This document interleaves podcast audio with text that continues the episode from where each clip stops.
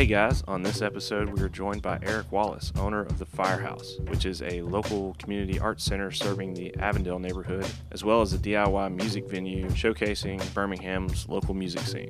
As always, you can check out our show on YouTube or anywhere you listen to podcasts. This is Heavy Ultra. Oh, this is heavy.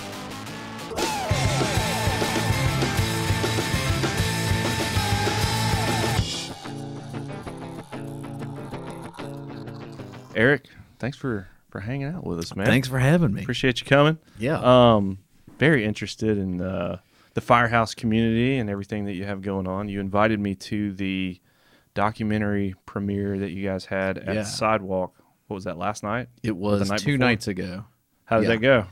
It was great. Um, yeah, I'm still kind of decompressing from the whole thing. It was, um, uh, it was just like a one of a kind event. It was a a three part documentary that we've been making all year, and um, we we showed it in the the sidewalk theaters, and there's two theaters back to back, and because um, there were so many people there, we had to run the show twice. Oh, really? And yeah, and so, well, I mean, what made it crazy was that there are three parts of this documentary, and they incorporate in between each. There was a, a performance of some kind. So, like Taylor Hollingsworth and his wife Kate played a song together. We played a blip song with two of my students in the band. And uh, at the end, me and a bunch of my students played a song together, and Shahid and Supreme uh, kicked it off Yeah. and so it was just this mad dash in everyone that was performing was having to run from theater one to theater two and back Oh, and man. forth it was just it was completely insane and um but really fun. And there was not like i mean there were there were tears shed during the at the end of this thing and kids will remember that night for their whole lives hopefully. Um Dude, some like first performances and stuff like that. So oh, like in front of like a in front of a, audience, a stuff. massive audience. Yeah, dude, Yeah. that would be intimidating. Yeah. One of my students that I've gotten really close to over the past year, it was um, it was his- first time to ever play and sing in front of people. That's heavy. and uh, yeah, his mom was there, and he just killed it. I mean, he Knocked was awesome. I mean, of course yeah. he did. You know, and uh, I taught it. Of course, he was great. and um, it was Humble it- brag. Right. Yeah. Yeah. Right. Right. right. Um, it was just great. It's just like so awesome to watch that moment unfold. So Dude, that's epic. I saw pictures of it. Um, you invited me, and unfortunately, I had I had prior engagement, so I couldn't come. But yeah, Um, I saw photos. It was either yesterday or this morning. Um, and yeah, I saw people like down front performing, but you're in like a theater, and so the documentary, and I was just like, okay, what yeah. going on here? It's this is funny. wild. I know. You know, I was trying to. Um, I was trying to send out an email to everyone to all of our supporters and subscribers that um, may or may not have been able to make it. And I was trying to describe it for people that weren't there, and I was like, man, you, there's really nothing you can say to to describe exactly what this event was like. So it was just really cool. So for people who couldn't be there, ex- describe the documentary part of it. Will that be available Yeah. on some other? Yeah, platform? it will. It's gonna. One part of it is up on our YouTube channel right now. We're about to we're about to put the other two two parts up, and probably I will make a post about that. I assume that's what you do. Yeah. Now, when you do anything, is make a post about it. Yeah, man, you gotta get it out there. Yeah. Social presence. Social presence very important. And um, yeah, we have a YouTube channel, so you'll be able to find it on there. And basically, um, one of my best friends for ever since I was in first grade, named Justin Schubert, has this company called Studio Modern, and he did just this phenomenal job of documenting everything that has happened at the space over the last year, year and a half since we became a nonprofit.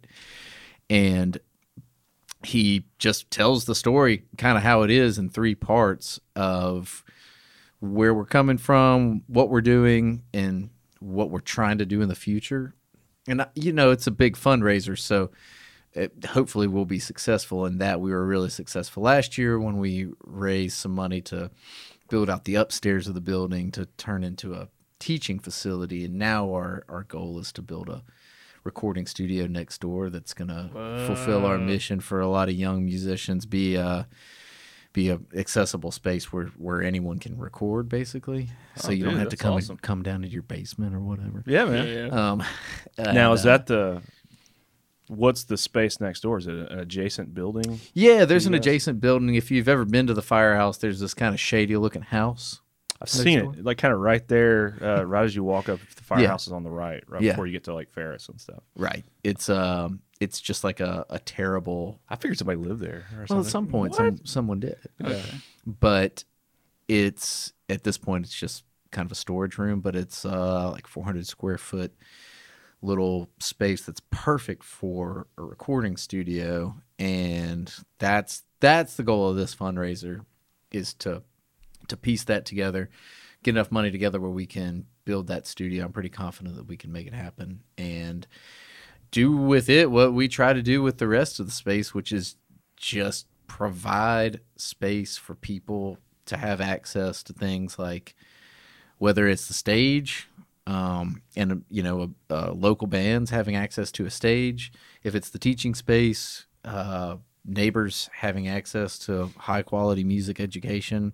And then of course jobs for people like me and all the other teachers. You know will stewart taylor hollingsworth anyone who's working as a musician um, th- being able to, to teach not only is it a really fulfilling job way to make a living but it's i think somebody who's who's making music for their for their life is going to be the best person to teach that Do you guys already own the building that's Yeah. next door? Okay. Mhm. So when did that acquirement? i bought all that oh, it's in- all under the same. yeah I- Originally. yeah oh, okay. Cool. yeah Cool. Yeah i bought all that in 2009 So was it you that lived there in Yeah. the in the side house, or were you no i didn't live in the side. He side wasn't the house. sketchy neighbor. yeah it was my sketchy neighbor Okay. um, friend and sketchy, sketchy friend, sketchy neighbor. Um, and yeah, I lived upstairs until like exactly two years ago. Oh wow. Yeah. Okay. Cool. Mhm. Well, that's a good starting point. Take Yeah. me back to um, having this. What is amounted lately to a prime spot right here in the booming Avondale area, Mm. and and having that awesome building and until my brother kind of schooled me on it a few years ago uh, when we moved to this area. Uh, I remember hanging out in Avondale and not really knowing what that building was. You know, I Dude. always see the mural on the side. Dude, the firehouse is a staple. Is a staple. That's the only reason back when we would go to like hardcore shows and stuff years and years ago. It's like, oh, we're going to the firehouse. Like, where is that? Like, that's how I know Avondale. That's how I know this part of Birmingham. That's how I know Irondale is the is coming to the firehouse. That's awesome, Yeah. man. Yeah, well, I can tell you it. Um, it didn't used to be the way it is now in Sure. Avondale, and that's why I could afford to live there. Okay. And I mean, also, you know, just to to be very real, um, just being a being a white dude helps you uh, have access to things that most people don't have access to. Yeah. And uh, yeah, I was in a position in my life where How old were you? I was 2000? 24. 24 years old. Yeah. Wow, and you're like, I'm gonna go buy a building. Well, you know, again, at that time, most people that knew me were like, "Why in the hell are you doing this?" And uh, you know, uh, you know, all, all the comments that you normally get when you um, when you Friends and loved ones are like, don't don't. They're invest in concerned. Yeah. This. this is a bad investment. Don't do yeah, this. it's bad. It's bad. Yeah. Um, and you know that's like largely a product of people's um, other issues. But uh, anyway, I was I was not very old, and it was very cheap. And my goal was at that time I had just graduated from Birmingham Southern a couple years before, and I was um, God, I was working at a restaurant from like five in the morning till two in the afternoon, and then I would go teach guitar lessons, driving around to people's houses all afternoon, and then I was playing in band, so I'd like have band practice or play a show every night. It was that's, I mean, it's kind of like how most people's life is when they're a post post grad uh, musician trying to be a musician or whatever Just gigging and playing where you can. just playing where you can, Trying trying to to make ends meet. make it work. And I grew up here, um, and Cave Nine was such a big part of my life Oh, yeah. I got fond memories of yeah, Cave Nine, man. most people do. Most old folks like us do, and that that place from come coming there as like a 16 year old you know and having a place where your band could play and you could feel like what you were doing mattered in some way. It, like legitimized what you were doing. It um it it made being in a band seem real in a weird way. And looking back aaron hamilton who ran that place was he was doing he was doing it like anybody else would run a DIY venue, which is just out of the complete. You know, nobody's making any money. It's just your time, and you're open the door. And you're giving you're giving the stage and the and the microphone to to some young person, and it understanding that as well as I could have as a as a 16 year old was one thing, but then looking back, it's like, oh yeah, I mean that's a that's a pretty amazing thing for for a city to have. How know? long did Cave Nine last? Do you know? I you know you'd have to check Need Aaron to get on this, Aaron but I on think here. That'd be seven or eight years. It would be great. Yeah. Um, nobody wants to hear me pontificate about this kind of stuff, but he he would be he's he would be the Godfather. Sure. I would think. Um, so you know it that space went through its the the th- many different iterations that it went through at the end, and um, didn't exist anymore. Yeah. So I had about three goals. I was also interning at Operation New Birmingham, which was this, which is now Rev. Because I was, so this is pre-Rev. yeah, Okay. Yeah, and Familiar so, with Rev in general. I don't really know. Yeah, I was interested. I I had like a so, some interest in city planning and development. I thought maybe I'd go back to school for that. be a civil engineer. Uh. I, well, I didn't do it. So, um, but I was like just interested in how public-private partnerships work and how how cities um, work from that standpoint. So, and I from from that experience, I was more familiar with a lot of the different neighborhoods of Birmingham because Avondale, like you said earlier, was not really a place anyone would go to hang out. That's right. I did live in an apartment in um, just up the street in Forest Park at this time, but um, you know, Avondale was like four blocks yet a world away, which is sort of the whole the whole problem to begin with. But I wanted back to my goals. I wanted to have a space that could I could live in, a space that I could centralize all of my teaching. Um, so you're teaching guitar lessons Yeah, and stuff. and- right. And gigging around town. And, and obviously music is your passion. yeah, And so, um, okay. Yeah. and and you know I'm in, I, I'm like touring every chance I can get to, and all these jobs sort of fit with that kind of life. So, um, I did. That's what I did with the building, and we built a stage and started letting bands play there too. Just got this space, and How'd you find the building? I mean, I, know I was riding my bike familiar, by it one day. And there's it. a sign on the side For sale. for sale, historic firehouse. I was like, oh, that's cool. even though it was back in the day before the boom that is Avondale today, I can't imagine a two story building for a 24 year old really being in arm's reach, though. It seems like I wouldn't, I'd see a for sale sign and be like, man, that'd be cool. All right, I'm gonna keep on going. You know, like I would never think like I can make this happen. Like that's pretty Well, ambitious. You know, I mean, you can probably drive less than 10 minutes from here and make it happen if you're a 24 year old. I mean, you know, Buy like, another building. well, yeah, one. but I mean, it, it wouldn't look, you wouldn't have a, a grilled cheese factory across the street, Sure. you know? Um, yeah. So you landed in the building. You were able to to to work that out. Um, was that pretty seamless process? Of, Well, you know, what's it like buying a building as a 24 year old? Yeah, well, it's uh, it's a lot of uh, it's a lot of like um, asking your asking your parents to help you help you out.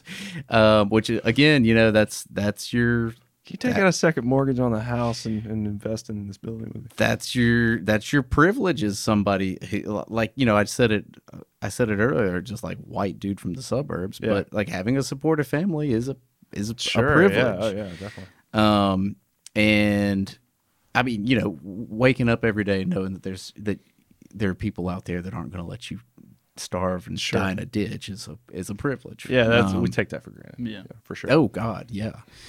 Um. So anyway, I um had a friend who did a little bit of construction, and we How bad was the building when you, it when you was first walked in? it wasn't that it was bad. It was just there wasn't anything there. There was just a little room. There was a bathroom and a little kitchen. So I went to Mazer's and got a little scratch and dent fridge, built a couple of partition walls so that I could have roommates. And um, I think talked to like 26 or so people in this town that live with me at some point. Oh, who wouldn't want to live at the firehouse? It'd be awesome. Yeah, it does. It's- Well, it's less awesome than you think because there's uh like loud bands playing downstairs. It's like kind of like an oven upstairs Oh, really? oh yeah. Um yeah, very hot in the summertime, no shade. Uh 120 year old building. Now, I assume it used to be a firehouse of Yeah. some kind, Yeah, like yeah, a yeah. working It did. It was built by fire was- department. Yeah. it was a government building in 1890 is when it was built. 1890. Wow. Yeah. Yeah. Um, there are very few records at the um, at the county about it, but I have found um, I've, I found a lot of really cool pictures from the like around the the early 40s when it was a garment factory. Oh, so it's gone through several It's- iterations. Since yeah. a fire, since a, a working fire department. Most recently, before I bought it, um, it had been a barber shop downstairs and a some kind of just office space upstairs. Okay. Yeah. So you buy the building, uh, you promptly move in. I Mhm. guess it was livable, at least enough for you to. I had I had a you said you went out and bought a fridge, and you're like, I'm set. I got a fridge, a microwave. well, I mean, I was yeah, I was, I was not very old. Um, I and God, jeez, you know, I could still if I wasn't married, I could sleep on the that rug over there. Sure, yeah. You don't have very high standards. As a, very low. 24 year old. Oh, and you know, God bless Katie, my my wife, for uh, you know bringing me in, into civilization and the rest Yeah. of humanity. Um, so when you first got the place, uh, I guess you turned the upstairs into like kind of an apartment for you and Yeah. your roommates. Yeah. And then the downstairs, it was always the goal to turn that into a, a music venue. Um, how long did that last before the transition into what the firehouse is now? Well, it lasted. Um, Or, or what was the catalyst that kind of sparked the whole starting the nonprofit and, you know, that whole story? great question. Um, so a lot happened in that neighborhood over a decade, and you know, I went from being 24 to 34, and um, toured a lot, saw a lot of the world. Um, got married. Katie moved in with me. A lot of things happened over that over that time, and one of them was that every everything else that happened in Avondale happened. You know, there were um, What was the first thing? Do you remember? the, Like first, big thing, the first big thing that felt Like, like oh, okay. yeah like my friends were were like oh okay so you live near that was when parkside opened and it when i first moved there parkside was almost open i want to say and you'll probably have to check me on this but i want to say it was like f- late fall of 09 that it would have opened it I was know it was there weird for a long time. Yeah. yeah it was weird because uh when it when it opened it was like table service kind of bar Wow. yeah not for very long i think they figured it out Kind of got yeah. and yeah, well, we don't need to go down that rabbit hole, but um, yeah, Parkside was first, and then Coby opened the Avondale Brewery maybe a year after that, and then all hell broke. Everything loose. followed. Yeah. Yeah. So yeah, pretty soon you can get a 1920s themed sixteen dollar drink next door. Yeah. Yeah. yeah. Yeah. Um, but observing all of those things, number one, uh, as a neighbor, was one experience. Um, outside of you know some of my own personal growth that I described.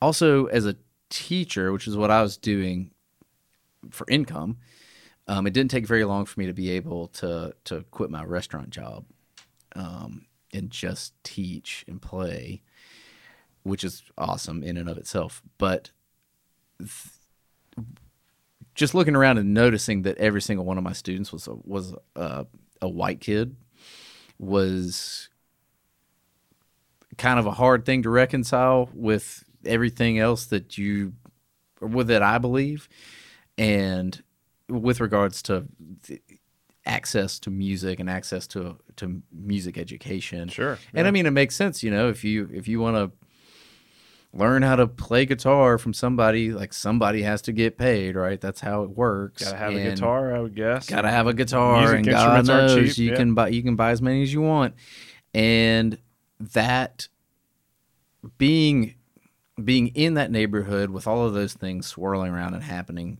as as they did, um, becoming older myself and also understanding my place as a neighbor and as a member of a community, it didn't really seem very equitable to be um just to be doing this for any anyone that could afford it no like no matter who they were. You didn't were feel like you were serving the community that you were in. right but that's the only way yeah. to, to get it done because i have to Sure, money yeah, okay. so um So that's okay, how can I how can I do both? yeah. So eventually, in the back of my mind, I started thinking about how life would look if I if I didn't live there. What I could do with with upstairs. Um, and as you can probably imagine, there are many things I could do. I could, um, I don't know. I guess I could be sitting on the beach right now. I could sell it to. Uh, You get a lot of people It's that, pretty that nice. try to buy it out from. Yeah, I could tell some good stories about that, but I'm not gonna say like everybody always says like, "Oh, you're a genius. It's a gold mine." Yeah. It's like, well, it's only a gold mine if you sell it to somebody. Yeah, right. Otherwise, it's a it's a pile of bricks. and so I got a pile of bricks. It's great. I love it. But yeah, I can Um, imagine people be beating down the door. Oh like, yeah. Yeah, Trying it's to- funny. trying to get you It to is- sell. I I've definitely taken a few people up on like a Let me take you out to Ruth's Chris. Right. Well, ride it's never been Ruth's Chris. It's usually it's usually uh, Melt, but um, Let me take you across Let me the just street. hear you out. hey, I can run up a tab at Melt. Dude, yeah, man. um, anyway, it's always pretty funny too. I, I there was one guy. He he. There's no. I don't even know who this guy was. Uh, He won't listen to this, but he said. First, it was when I was about to get married. He was like, "Now, Eric, let me tell you a little something about women." I was like, "Oh, Okay. great." She's not going to live in this old building that you're living in. Well, he was, yeah, right. He was like, they value security. I said, okay, great. And he's like, how about I offered you many, many, many, many dollars and you blah, blah, blah, blah, blah, blah, blah. I was like, well, well, okay. I see that's what you, what, what would you do with this building if you had it? And he said, have you ever heard of warehousing? And I was like, what is that? He said, that's where you buy up a bunch of property and then just let it sit there. I was like, wow. So that's what he wanted That's to do. That's cool. Just- Let it be a dilapidated building and, Right. hope that somebody else Somebody came else. and buys Right. it out from under him. yeah. So you know that's a thrilling, a thrilling thing to think about.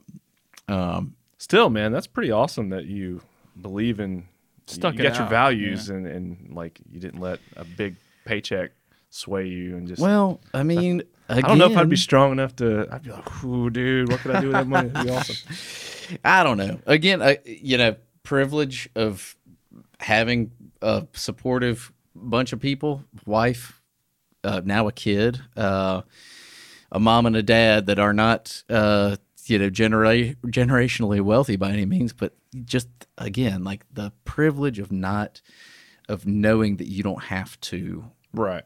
to, um, I don't know, you're that that you're not gonna be able to fall into a gutter hard enough without without somebody Right. that cares about you pulling you out. Yeah. you know? Sure. Yeah. I mean, that's a that's a privilege, and I I I I think that's a that's a big thing. I know I've mentioned it three or four times now, but um, I don't think people think about that enough. Sure. when they're thinking about neighbors and like wondering why people don't act right or act the way they think that people should act, and it's you know if you if you if you don't have that kind of support system in your life um, what you know, whatever that is, then you can't really make decisions based on your values as right. much. It's more like, hey, I just got to make decisions to get by. Yeah. know? Yeah.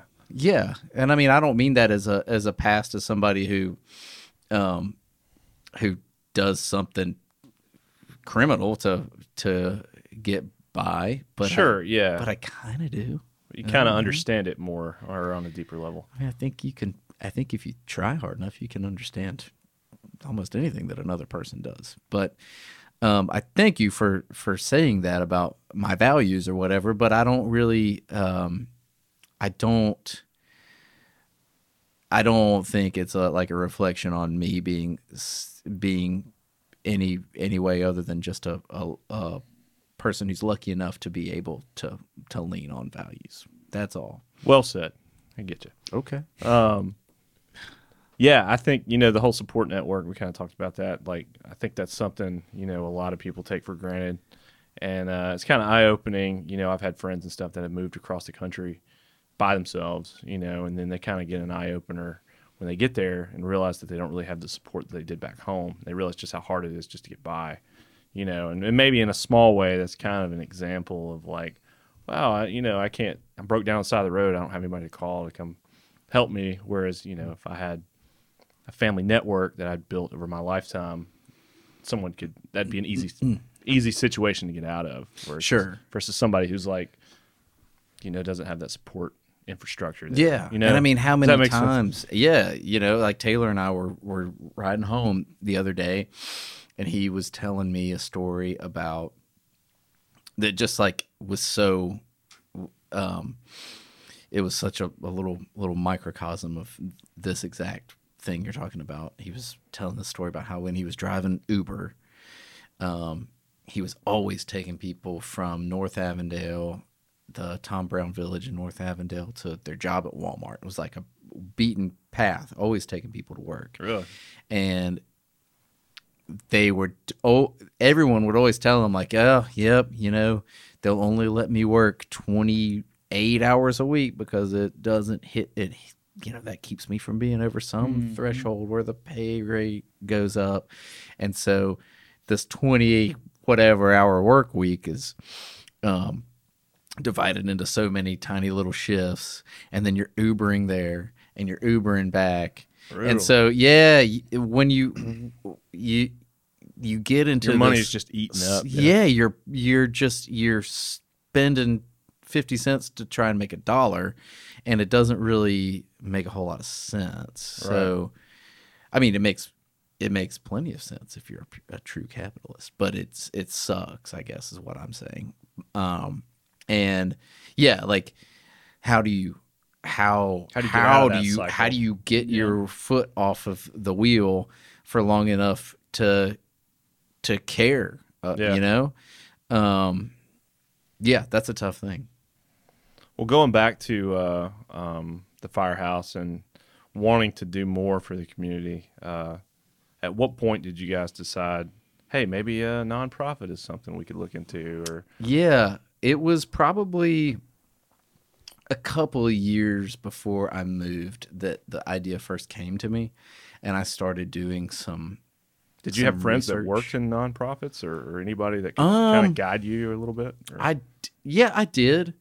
And oh man, I'll get to the to the friends I've built up around me for this that that um are board members and support uh, because you know, true community center couldn't do it without without other people. Um but th- anyway, that's how the idea came came to fruition. It's it's like, all right, how can I how can I raise enough money to pay teachers and give scholarships. That's the general idea. Did you have other friends that were like, "Oh, you're teaching all these lessons, man. I'd like to do that. You know, that'd be cool." Um, I mean, like in a yeah, sure, yes, but not not in a way that w- that was very meaningful. I don't think. And so, when I re- really started putting this into motion was when, um, w- when we moved out. So that's that's when I started assembling a board which is what you have to do when you start a nonprofit. I did not know that. Yeah, I I don't know what I it's like to either. have a board. Well, it's pretty great.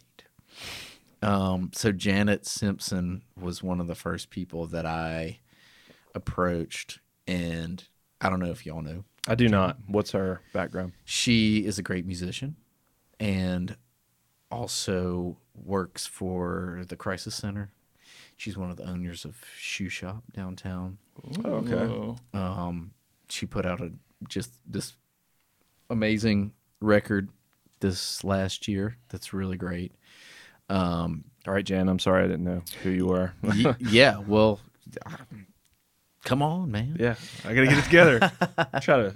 It's hard to know everybody. Yeah, well, she's the greatest, and she is, um, she it, it is so smart and so helpful in, like you were talking about, some someone who has a lot of experience in nonprofit, de- specifically development, and I reached out to Chris McCauley, who's one of my best friends. Um, he plays in the Blips too. He is just he's just one of the smartest people you would ever know. He's worked in non the nonprofit field before, and um, one of my students, longtime students' dads, uh, Chris Hines, is another was another um, early board member as well as Tom Galden, who builds the Southside Custom guitars, and who's another just really really close friend of mine. Is he on the music shop? No, but he his guitars are are there, and Tom's. Yeah. you've probably met Tom there before. Okay. Um, yeah, he's a great guy. Cool. Okay. So Yes. these are all acquaintances you already sort of had. And- oh yeah, yeah, okay. yeah, yeah, yeah, yeah. I mean, cl- yes, yes, definitely. Just being in the music scene Mhm. and all that. Yeah. Absolutely. And so that was kind of the core group starting out and we um I was like at the you know right around the I remember we had this first meeting in like January, late January, early February of 2020. You know, how's ambitious dreams. Perfect time to launch a new project. Yeah. Exactly. And so the whole uh the world kind of everything happened the way it happened and um my Chris s- quit his job and basically came to me one day and just said like hey man I just really believe in what you're doing and I am kind of good for a minute so I'm going to work for you. And that was awesome. So during the entire like hardcore early pandemic when there was nothing going on, Chris and I were just um I mean we we were just working regular work days laying the foundation for um f- for the nonprofit. And that's just it's just a lot of work that nobody would ever want to do. Sure. And I mean, I think Chris said it to me a million times. He was like, "I'm good at this stuff, man. Like, I'll I'll help you with all of this stuff." And God, uh, he did. Is it just a lot of paperwork just to, to get it Yeah, started? I mean- a lot of red tape, I'm sure. Just take all- take whatever you have in your mind and multiply it by 25. Okay. All right.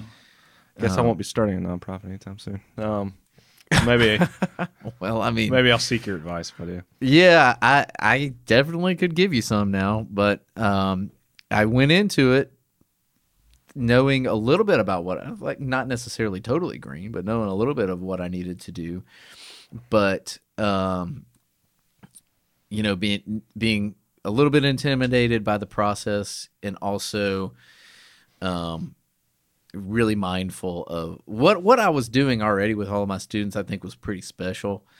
Um I built up like a a really great network of people that I honestly consider family. Some of my students that I was teaching 15 years ago Wow. are like I mean, you know, they're off living their lives now and they're they're like brothers to me, Yeah, brothers and sisters. So um and that's very real. That's a like the the connections that you make with people playing music are what life is kind of all about for me. And so not only seeing that those relationships play out in in my own life but between myself and my students um has been very very very special. So I didn't want this this taking it to another level mean losing any of that. And this group of folks that has been behind me the whole way, and our board's grown um, as we've grown, they have done such an amazing job of just staying staying behind the whole mission and recognizing what was already good about what was going on at the firehouse and I think what what was so special to me about the event on Tuesday was s- stepping back, seeing where we are, and just and seeing that wow, okay, it's it's at the point where we have this facility, we have these awesome musicians working here, we have a really connected and diverse group of students that are in the space learning and creating music together. And we're and and we are truly making those connections and we're forming those relationships just on a bigger scale. And we haven't lost any of that stuff that made my work special in the beginning. So that's to me that is a testament to how great of an organization that we've put together really is that um, we haven't lost any of that Dude, that's awesome. I'm sure it's really cool, you know, like you said, being at that event uh, two nights ago at the sidewalk and kind of just seeing maybe some of the fruits of the labor, you know, Oh, of yeah. everything. And That's got to coming be a great feeling. Oh man, it was it was an extremely stressful feeling while it was going on. But yeah, um, Dude, I'm psyched to see that, man. I want to watch some of that documentary. That's well, yeah, you're gonna love the documentary. But man, God, just being there was so awesome. And uh, yeah, I, I just I can't I can't tell you how how cool it is and how excited I am just to to keep on going. Yeah. you know, and and watch my friends like Will and Taylor and Stuart and Angela, like everybody, Abby Anderson. Do you all know Abby? Yeah, she's over at Mom's, right? Yeah, Uh, and she yeah, plays yeah. in eh, she plays in every cool band. the bouquets or whatever. Is that what Yes. Yeah. Um, she's teaching drums, so Oh, it's like sick. it. Yeah, it's just so great to just. I, I felt like I was hoarding this cool experience of being a I've got all the coolest friends. I got to share them with the world. Yeah. well, well, I I thought it was so cool that I was like playing music in a band and on you know like doing that, but then also able to come home and be teaching it. It just makes so much sense. But it was this experience. Like all my other friends was like working in bars, doing whatever yeah. else they can. So it's a way really cool. The. It's great Keep it for the space to turn into, and hopefully it will can it will it will keep moving in, in this direction. As that's the goal, is to is for it to be a place where where musicians can do what they do, Yeah. play and teach, make a living. Um, a, a little bit of more far off goal is to be able to give health insurance and um, just become more and more sustainable source of income for Yeah. for people that play music for a living. Dude, that's like a golden dream for anybody that wants to play music in town and, and, Yeah. and make it a full time, you know, gig and Yeah, and uh, maybe staying local has its benefits instead of having to get out on the road all the time as you get older. Well, and you know, if you are if you are getting out on the road, then having having guitar students is perfect because you can make your own schedule. Yeah. They're usually pretty cool about it because it's like, well, who else would I want to learn from than this dude who's like Playing all this awesome music all over the country. playing in New Orleans Sure. tomorrow or whatever? It's uh, it makes sense. So, what was the the decision to move out? I guess the upstairs went through some renovations, getting ready to turn it into the learning space. Yeah, so that was I've never cool. been upstairs. So, so what were some of the changes that you guys made, and what does it look like now versus what it used to? Great question, and I would encourage you or anyone else just to You give come you guys give door. tours? Can I- yeah, I'll give you a Okay. tour anytime you want. Sick. All right. Um, but yeah, you know, any day after three p.m., if you walk in there uh, after school, you're gonna you, you're gonna see it in action. It's cool. So upstairs now, when you walk in, there are we in December of 2020, which made this even more incredible. We raised sixty thousand dollars on a crowdfunding campaign. what? Yeah. Dude, that's and awesome. yeah, it was awesome. And again, that was I mean, it was 10 years worth of fo- like just goodwill behind us coming back and saying we believe in you and go on and do it. Um so we did and we built when you go up there there are three rooms that are smaller where you can there's like one-on-one teaching Sure. rooms Okay. and then there are two rooms that are fully functional band practice rooms with drums, keys, bass, guitar, and vocals, a PA, and everything is sound isolated. So you can make as much noise as you want, and someone can be doing the same thing in the next room. And um, it's a it's a really functional, cool space. Yeah. Yeah. Dude, that's awesome, man. So, um, if a new student comes in, do you guys have like, say, I want to be the next, you know, Rush drummer, uh, R.I.P. Neil Peart. But um, I mean, do you guys provide your students with with instruments that they can use on site? Yeah. And, Yeah, okay. everything there's there's a a million instruments on site, and also, um, all throughout last year we were doing a an instrument drive. I guess we're we're always doing one. If you have a Peavey Bandit in your basement that you're trying to get rid of, go ahead and bring it on over. Sitting there collecting dust, you know, donate it to you guys. Um, and so we've been able to put a lot of those guitars in the hands of kids that don't have guitars. Sure. which is awesome. Um, yeah, there's. it- it- I mean, we even have a, a bunch of extra drum sets. And last week, uh, I sent a drum set out the door, you know, to to somebody's house. So, yeah, That's cool. yeah, All it's right. cool. It's very I'm sure cool. the parents are like, "Oh, great! My well, son wants to be a drummer. This is yeah. awesome." I mean, I, Christmas. I've also got a got a uh, got a little speech I do for anybody who says, you know, I think he or she is interested in drums. I'm like, well, Okay, let's let's talk about Think this. about that for a and second. what your life is going to about to look like. yeah yeah yeah, yeah. so um yeah exactly so yeah it's it, it is that's part of the access um the the the point in having access is that you don't just have a an hour with your your teacher you've got access to the space whenever you want it because when those rooms aren't being used you can go use them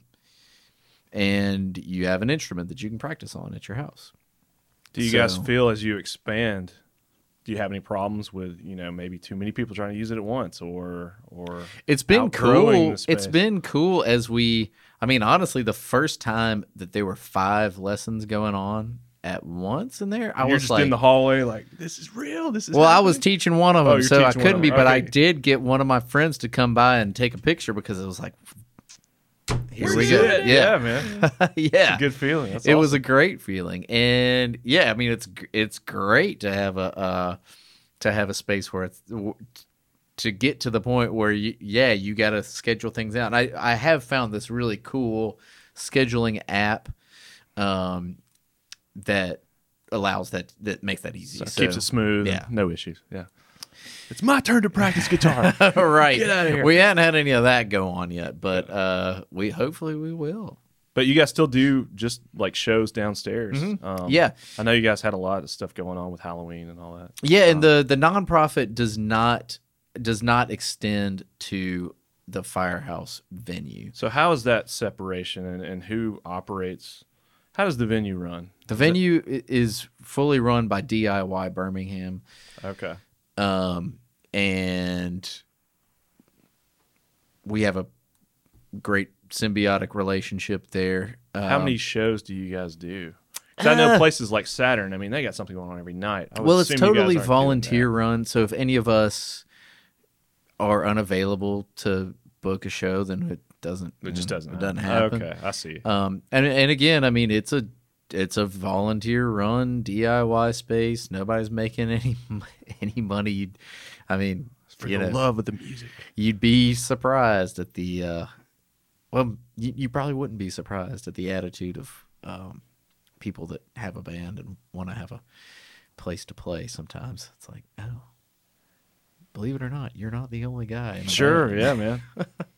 um, well, take it back, man. How did you get into music? Are you a native to Birmingham? i am yeah I mean, you said you went uh, to Birmingham Southern. yeah. Um, when did you first get into music? um i i first started Long time ago. yeah a long time ago i i mean i took piano lessons like a lot of people do um it was all right It and all right. it was it was okay. Was that the same time you got the pinball machine? Yeah, Dedicate more time to that. about the yeah, exactly. Um, and eventually, uh, my dad played a little guitar, so I got interested in that, and he bought me my first guitar, a uh, Burgundy Mexican Fender Stratocaster, which I still have. Burgundy. Yes, Man, I think it's actually called Wine Red. Um, sexy. very, very That's awesome. and sophisticated. You That's still got awesome. it? I still have it. Yeah, Uh, Yeah. You teach lessons on it? Or you still play with it? yeah, I do. I do. Um, Shout I, out, Dad. you know, I'm not a real strat guy. I'll throw that out there. Um, but uh, yeah, I still have it. In fact, it's it's really funny because last year for Christmas, my my friend Justin, who made all the documentaries that I was referencing earlier, he that guitar had kind of like passed itself around to so many different people. I didn't really know where it was for a few years, and he I gave it to Bob, and then he let Joe borrow it, and then Joe know, went to Texas. and eventually, I mean, you know, there is a void yeah. that things fall into. So I got a lot to think about. I, I hadn't really thought about it in a long time, but he gave it back to me for Christmas. He was Oh, like, "Oh, oh sick. yeah, That's By the way, I still had this, and I got it restrung, and um, yeah, it's cool. That's awesome. So my dad bought me that guitar when I was about thirteen, um, and I never really took any lessons. You're just natural born. Oh, right. Yeah, that's what I'm. Yeah. Modern day Jimi Hendrix. Yes. Thank Yeah. you for thank you for saying that. Um, no, Dude, I was listening to the Blips album, man. That's awesome. Uh, I didn't realize you played in that band. And uh, Yeah. How many? I Y'all do. just have the one album on Spotify Yeah. that I was listening to. hmm We're gonna we're getting together next week to start working on another one. How many bands do you play in currently? Um, man, it, You got a lot going on, man. I don't see how you play in any band. That's crazy. I don't either. Family man, and then you got the nonprofit, and then the Yeah. teaching and all that stuff. I uh, I play in the Blips, and that's awesome. I play in a band with Justin and his brother Jason, and we haven't played a show yet, but we're working on uh, we're working on something that we're going to put out next year and start playing shows. And I also play in this band called Post Consumer Waste. That's one of my former students, now uh, interns, and is actually teaching drum lessons. Um, his name is Adam Kitchens, and he's just like this immensely talented young dude. It's a punk band that I recorded. Sure, of course, it's a punk band. Yeah. Yeah. And he played every instrument on the record. And then he was like, "Man, I gotta start playing some shows eventually." He's like, "Do you know musicians." anybody? Do you know anybody who will play in my band?" And I was like, "Well, try these people." Like, well, so and so can't play drums. So and so else can't play drums. And finally, he asked me to play drums, which is a testament to how low the drummer pool is. The and Birmingham needs more drummers. is that what you're yeah, well, that's what I'm. That's what I'm doing with my life is trying is training more drummers, so I don't have to play in people's bands. there you go. Right. Um, so I play drums in his band. We're playing a show on Sunday, and it's a really good band. Um, It's awesome, man. I'll check it out. Yeah, and I'm trying to think if I play in any other bands. That's a, Too- that- too many to That's count. too many bands, man. You can't even keep keep them straight. Uh, yeah, no, I um, I y- yeah, yeah, it's a lot going on, but But the blips seem to be kind of your primary yeah, focus. I guess. yeah, yeah, yeah, and it's fun. It's nothing but fun. Where, do y'all have any shows coming up Yeah, we're playing on New Year's Eve Ooh. at Okay. the Firehouse. at the firehouse? All right. We're gonna so- ring in the new year, and I don't know if you've ever heard of the band Model Citizen. Um, not right offhand. Do Well, when I was in my early days, it was my favorite Birmingham band. It's Matt Patton who plays in the Drive By Truckers now. He's Oh, yeah. the guitar player, and um, three piece just rock and roll band, and they're they're killer. oh, dude, that sounds awesome. And after midnight, we're gonna play a secret set, and it's gonna be a secret what the songs are gonna be. Okay. Super secret. Yeah, Super secret. Well, you heard it here first. Secret set at New Year's firehouse. yeah. Anyway, uh, yeah, it's gonna be great. So, um, yeah, I just um, don't understand how you find time to do all those things. Wh- how much time uh, does the the nonprofit take? What, what's a typical week for you look like? There we Oh, go. man. There we go. If, if there is Well- a typical week. uh, morning. I from about seven to ten. I am hanging out with the little boy, Sure, priorities. Jesse Wallace.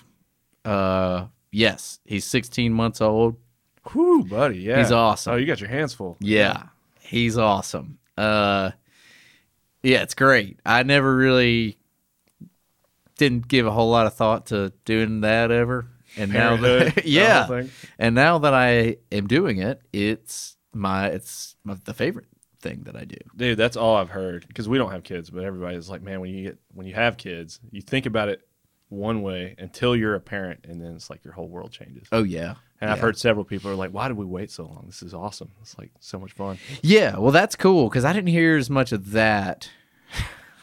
well when all your friends are are single and and childless yeah Yeah, and uh, yeah, I mean, I I don't know. It's I can't give a whole lot of advice about it, but I will say it's awesome. Um, it's great. 10 a.m. His grandmother, again, support system in life, very huge. We don't take him to daycare. Don't don't need to just yet, so that's great. Um, you know, Biden's giving people some money to get by with have kids. That's also oh yeah really that's supposed good. to kick in this month i think It kicked in. oh it's already in okay Yeah, oh yeah, Awesome, yeah. Um, but that being said, 10, 10 a.m. Um, his grandmother comes over. I head in. I usually have a student or two. Um, I teach a couple kids that are homeschooled and that don't need to work around school hours, and I teach a couple of adults if I can work them in to my schedule. yeah what's that the what's the age range for your students? Well, the nonprofit, I mean, we we've very clearly identified that we wanted that we want to reach kids from nine to eighteen. Um, I do teach a ki- couple of kids younger than nine. Um, Wow. It's weird, you know, in that sort of six to eight age range. you get a is couple of five year olds that pick up a guitar Just Well, shredding. It happens for the most part. If you're five, you can't like you can't do it. Yeah But some kids Some can. can. get yeah. some prodigies in there. Yeah, yeah. I just started teaching drums to a kid who is six, and I didn't think it was going to work out, but he's great. He, Well, that's- he when I loves- imagine a six-year-old on a drum set, that's it's not good. He even reach Right. the pedals that's crazy Well, he, and he listens to Pantera too. yeah uh, that's funny good It's parenting. great. Yeah, it's yeah. no, it's great. It, like the kid's great. Um, that's and- us. Dad brought us up on. Yeah, my dad plays drums. He's played drums my whole Oh, life. great. and He's yeah. So we were raised in a music household. Hair Thrasher and Oh, dude, yeah, we got blackmail for days. uh, Old home Yeah. videos. and shout out Dad. That's how I found out Maylene Oh yeah, was through yeah. Dad of all Maylene, people. wow. I know, right? Old dad. Yeah, shout Yeah. out Dad. Yeah, dad. Um, So teaching during yeah, the so I teach during the day. I've got um I try to like take the lunch hour and devote that to administrative stuff. I mean, you know, we've got we have payroll and all other things to to deal with now, uh, which is really great. How many people on staff? Um, seven teachers and oh wow, man, you guys are huge. Four like very part time interns. Yeah. that are super that are just awesome people. Okay. Um, yeah, and then I teach all afternoon and go. I usually lock up about six thirty. Head to band practice. It depends. Yeah. Practice Yeah, for a few hours. this- At this point, I'm trying to schedule. Um, I- I'll say again, you know, uh, plugging the Parenthood. Um, once he goes to bed, you know, I like to get try and get home and be around for for dinner time. And then he goes to bed, and you know, go band practice. Peace. Do whatever you want. Yeah, Yeah. yeah. Go to the bar, which I uh, don't do as much as much of these days, but. Well, you don't have time, so No. probably a good thing. Then. I, I, I mean, I could make time. You can always make, you can always make Yeah, time. you, who needs sleep, right? Right. Yeah, yeah, but uh, yeah, it's good. Life is very, life is very good for me. I don't have any complaints. That's awesome, man. Um, really cool.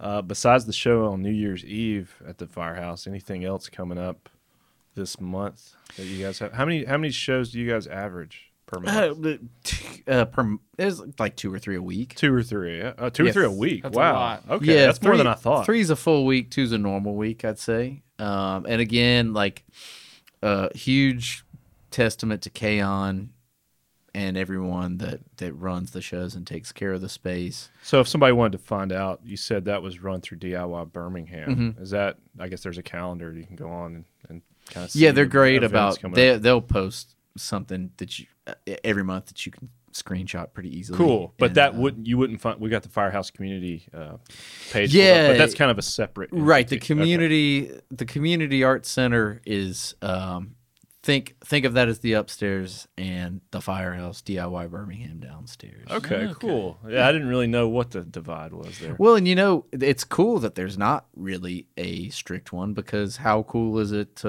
learn music from the people playing it in the place where it gets played? Do you have a lot of your students that uh, book shows or, or play downstairs with Yep. the bands and stuff? I'm, I would imagine. I mean, so, how? but- Yeah, that's like that's the that's the the dream, right? Yeah, Just man. To, to finish, like learn and then go do it. Do you graduate? Is there like a, an end goal? Um, when you yeah, there's a big, there is an end goal, and Yeah. I tell every single kid uh, when I first meet them, and some have succeeded more than you would think. Uh, that hey, you're gonna. My goal is for you to be better than me one day. So, um, I mean, I can. There are kids out there that, that could play circles around me. Okay. I didn't know Uh, if it's like a traditional uh, kind of education layout where you have like, I don't know, man. I guess you just keep, you can always keep learning music and, and getting better and getting Yeah, better. I mean that's Yeah. why I still like to do it. Yeah. Um, I, I mean, I do, I do have, I wouldn't call it a hundred percent traditional method of teaching music because I don't think that mastery. I'm not gonna learn about Beethoven if I come take a class with you. I could tell you the story that I learned in the movie or whatever, but um, yeah, for me, it's all about recreating that moment when you when you hear your buddy playing the drums behind your guitar for the first time, when you write a song and stand on a stage and play it, all in comes people. together. Yeah. yeah. I mean, that puts you that if you if you can do that, um, I mean, just the the, amount of confidence that you have as a young person goes through the roof, and the and the empathy I think that you have for other people is um, it changes if you when you learn how to create with other people and you learn how to perform Le- learning a lot of patience, I guess, in that those situations. oh yeah, well, I learned that, um, um, and that helps with the whole, you know, parenthood thing. Um, but yes, that's to me that's that's the whole goal of teaching is not to teach to a certain level of mastery of an instrument, but to offer mentorship in a life in music. Hey, I everyone here, not just me now, is someone that you can look to as an example of what a life in music looks like. It I look around at my life and 95% of the m- most important relationships that I have have something to do with music.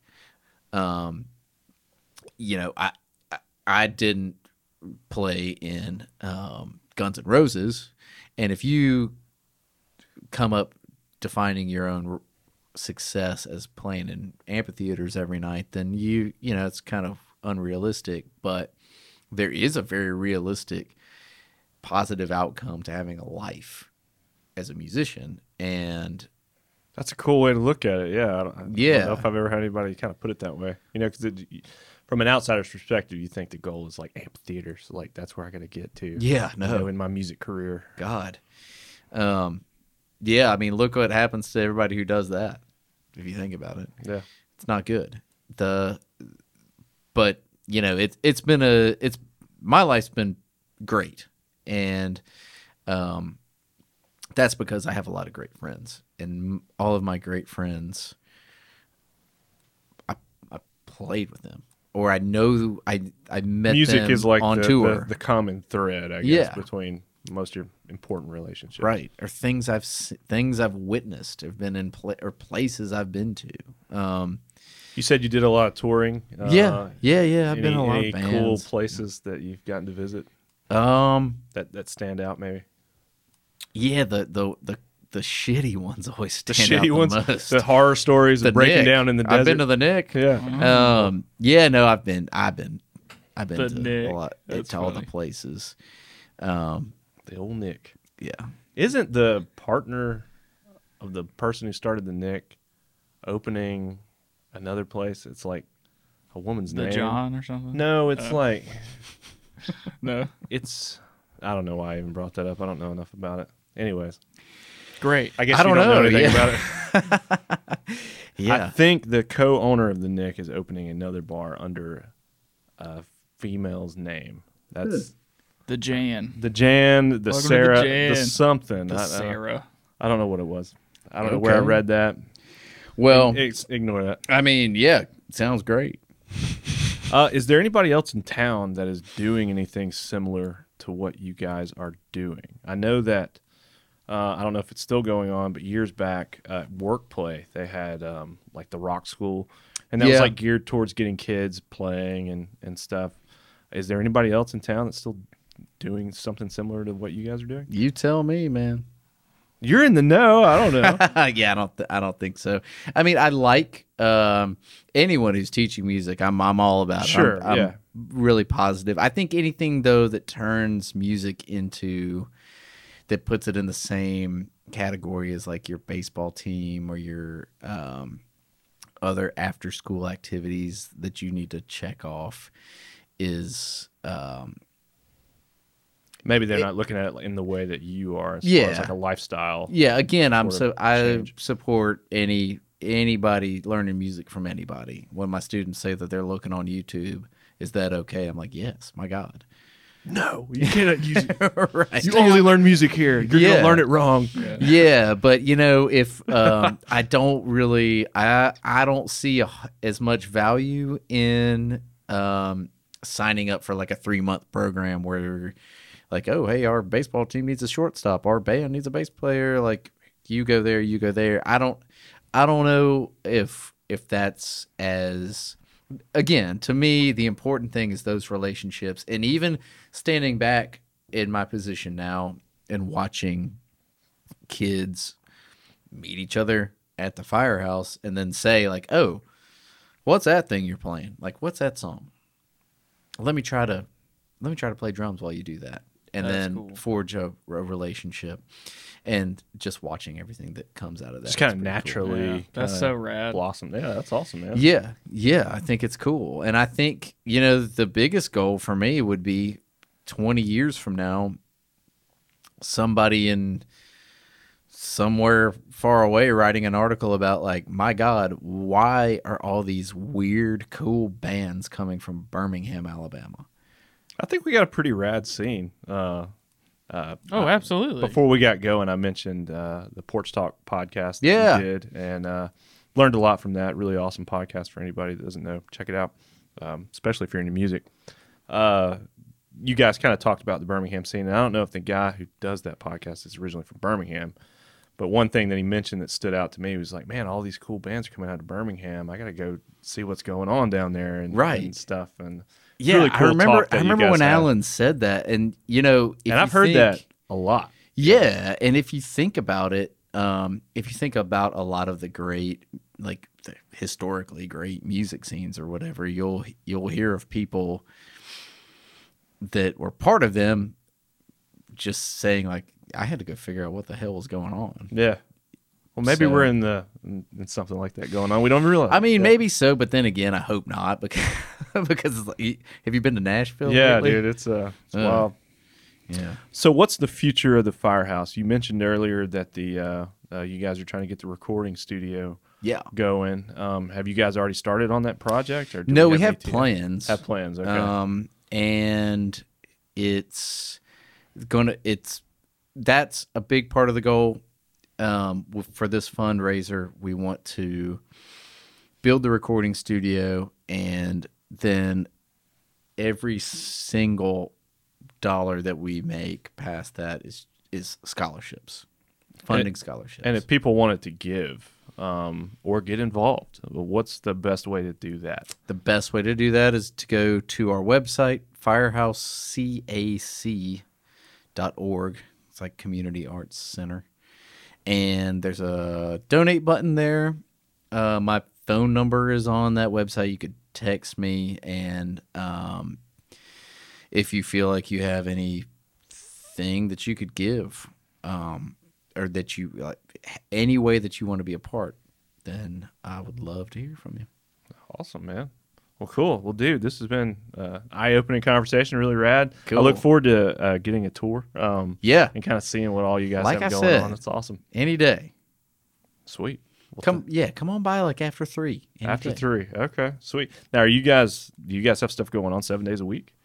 Mostly, is it just I mean, yeah, we do. We, um, Shows aside, I guess. yes, on Sundays, Shahid and Supreme do a really cool knowledge rhythm understanding class. Yeah, which is this thing. Um, it's a, they have their own nonprofit that they that they do, and they um, they use the firehouse.